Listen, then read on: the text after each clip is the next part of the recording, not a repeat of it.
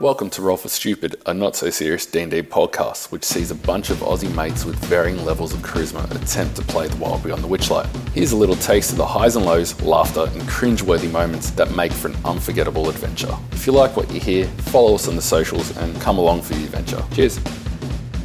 I think I ate those shiny mushrooms by mistake again. Why don't you want to stay for the back right now? It it's giving me real bum vibes. Did he? Is he coming up from the side of the ship with vomit on him? Because that's just where I vomited to. Ah, yeah, this guy is extremely pissed. He's got some yark right in his beard. I was like, what's your name? He's like, my name is Jeff.